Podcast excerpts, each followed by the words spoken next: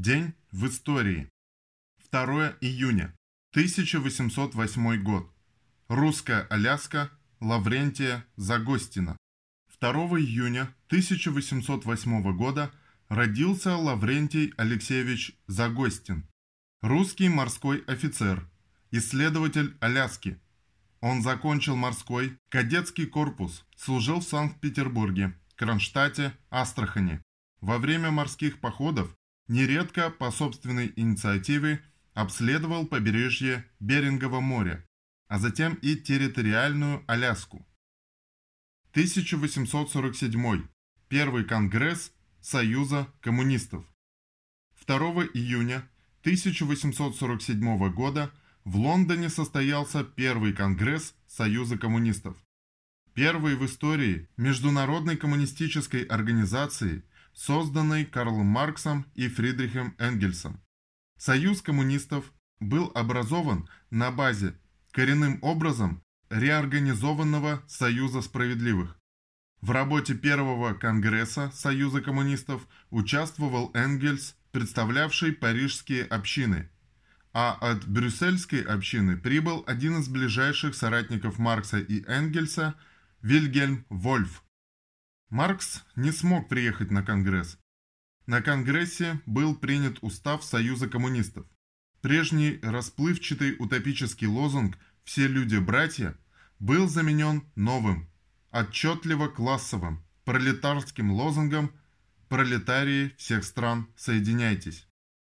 Устав Союза коммунистов следующим образом определял его организационную структуру. Низовой, Организацией Союза является община. Общины входили в состав округа, причем один из округов в данной стране объявлялся руководящим. Высшее руководство Союзом осуществлял Конгресс, а в промежутке между Конгрессами – Центральный комитет. Характеризуя Организацию Союза коммунистов, Энгельс подчеркивал, что она являлась насквозь демократической, и ее комитеты сменялись в любое время. В уставе провозглашались основные принципы Союза. Целью Союза, говорилось в первой статье устава, является свержение буржуазии, господство пролетариата, уничтожение старого, основанного на антагонизме классов буржуазного общества и основание нового общества без классов и без частной собственности. 2 июня 1962 года произошел Новочеркасский расстрел демонстрации против повышения цен. Рабочие, недовольные политикой Хрущева, вышли на улицы. Они шли с красными флагами, пели «Интернационал», несли портреты Ленина, живые цветы, несли лозунги «Дайте мясо, масло», «Нам нужны квартиры», «Хрущева на мясо», Ложь о Сталине Хрущеву не поможет. Долой партийную буржуазию. До этого же были собраны все портреты Хрущева, находившиеся на заводах. Они были сожжены. Хрущева на мясо. Власть не хотела выглядеть карательной в отношении рабочих, но ее социально-экономическая политика оставалась прежней и привела к более крупному восстанию и кровавому его подавлению в Новочеркасске в начале июня 1962 года. Как это было? 1 июня в 10 часов утра около 200 рабочих стали литейного цеха Новочеркасского электровозостроительного завода, одного из крупнейших машиностроительного предприятия СССР, прекратили работу и потребовали снижения продовольственных норм и повышения расценок за труд в связи с удорожанием продуктов и многих других товаров. В 11 часов эти 200 человек направились к заводоуправлению. По пути к ним присоединились рабочие остальных цехов. В результате у завода управления сосредоточилось около тысячи человек. Вскоре появился директор завода Курочкин. Заметив невдалеке продавщицу пирожков, он пренебрежительно заявил, «Не хватает денег на мясо? Ешьте пирожки, хотя бы с ливером, и хватит демагогии». Эта издевательская фраза вызвала бурное негодование рабочих, и забастовка быстро охватила весь завод. Количество бастующих достигло 5000 человек. Они заблокировали основную железнодорожную магистраль Ростовской области. К демонстрантам присоединились до 500 работников, совхозов и колхозников из пригородов Новочеркасска.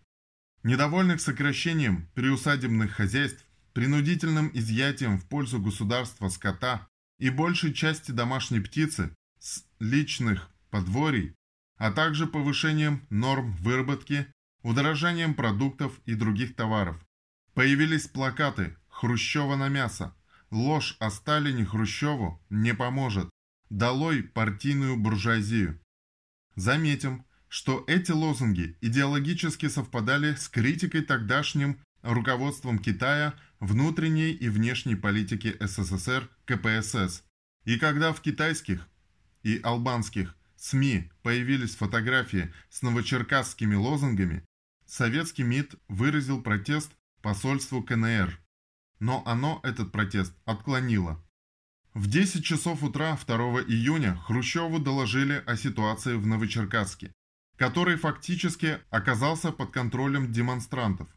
Хрущев связался с ростовским обкомом, руководством МВД и КГБ, приказав всеми возможными мерами и быстро подавить протесты. Министр обороны отдал приказ при необходимости задействовать 18-ю танковую дивизию Северо-Кавказского военного округа. Вечером того дня Протестующие сорвали с фасада здания завода управления большой портрет Хрущева и подожгли его.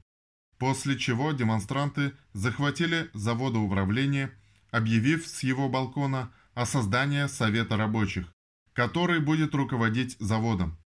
События развивались стремительно, приобретая характер восстания.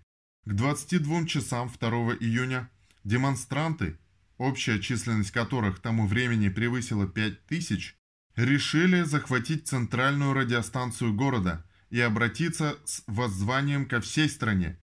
По городу и его пригородам стали расклеиваться листовки в защиту Сталина и так называемой антипартийной группы Молотова, Маленкова, Кагановича, Булганина, Шипилова, а также обвиняющие Хрущева и хрущевцев в измене родине, партии и социализму. В ночь с 1 на 2 июня в город вошли 7 танков и до 600 солдат и офицеров. А от переговоров с протестующими отказались как местные власти, так и прибывшие из Москвы члены президиума ЦК Микоян, Козлов, Щелепин. Но демонстранты опередили военных и ворвались таки в горком партии. Митингующие с балкона этого здания и из радиостудии призывали расправляться с номенклатурными ворами и лжецами в кавычках, захватывать оружие у военных, известить о происходящем народы СССР. А военные получили приказ очистить здание горкома и примыкающую к нему площадь, и после предупредительных залпов в воздух стали стрелять на поражение. В больнице Новочеркасска с огнестрельными ранениями 2-4 июня обратились 45 человек, но раненых было как минимум вдвое больше. А всего погибло и пропало без вести в те дни свыше 60 демонстрантов. Около 250 были арестованы и в большинстве своем приговорены к длительным срокам ссылки или тюремного заключения. Все трупы погибших вывезли из города и похоронили в безымянных могилах на разных кладбищах Ростовской области. Осенью в Новочеркасске состоялся закрытый в кавычках суд над руководителями и участниками восстания. Семеро из них – Александр Зайцев, Андрей Каркач, Михаил Кузнецов, Борис Макроусов, Сергей Сотников, Владимир Черепанов и Владимир Шуваев были приговорены к смертной казни и вскоре расстреляны. Остальные 105 человек получили 10-15-летние сроки заключения в колониях строгого режима. В этом вопросе крайне важно заметить, что рабочие только протестовали против волюнтаристских решений Хрущева, но полностью поддерживали советский социалистический строй. Позже, конечно, появились и провокаторы, но их было крайне мало.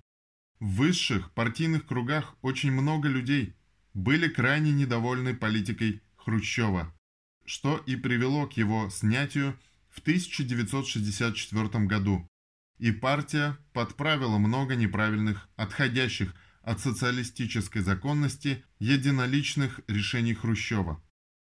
Вечная память рабочим революционерам, павшим в классовой борьбе с социал-империалистами. Вечный позор врагам и предателям дела пролетарской революции, дела Ленина, Сталина –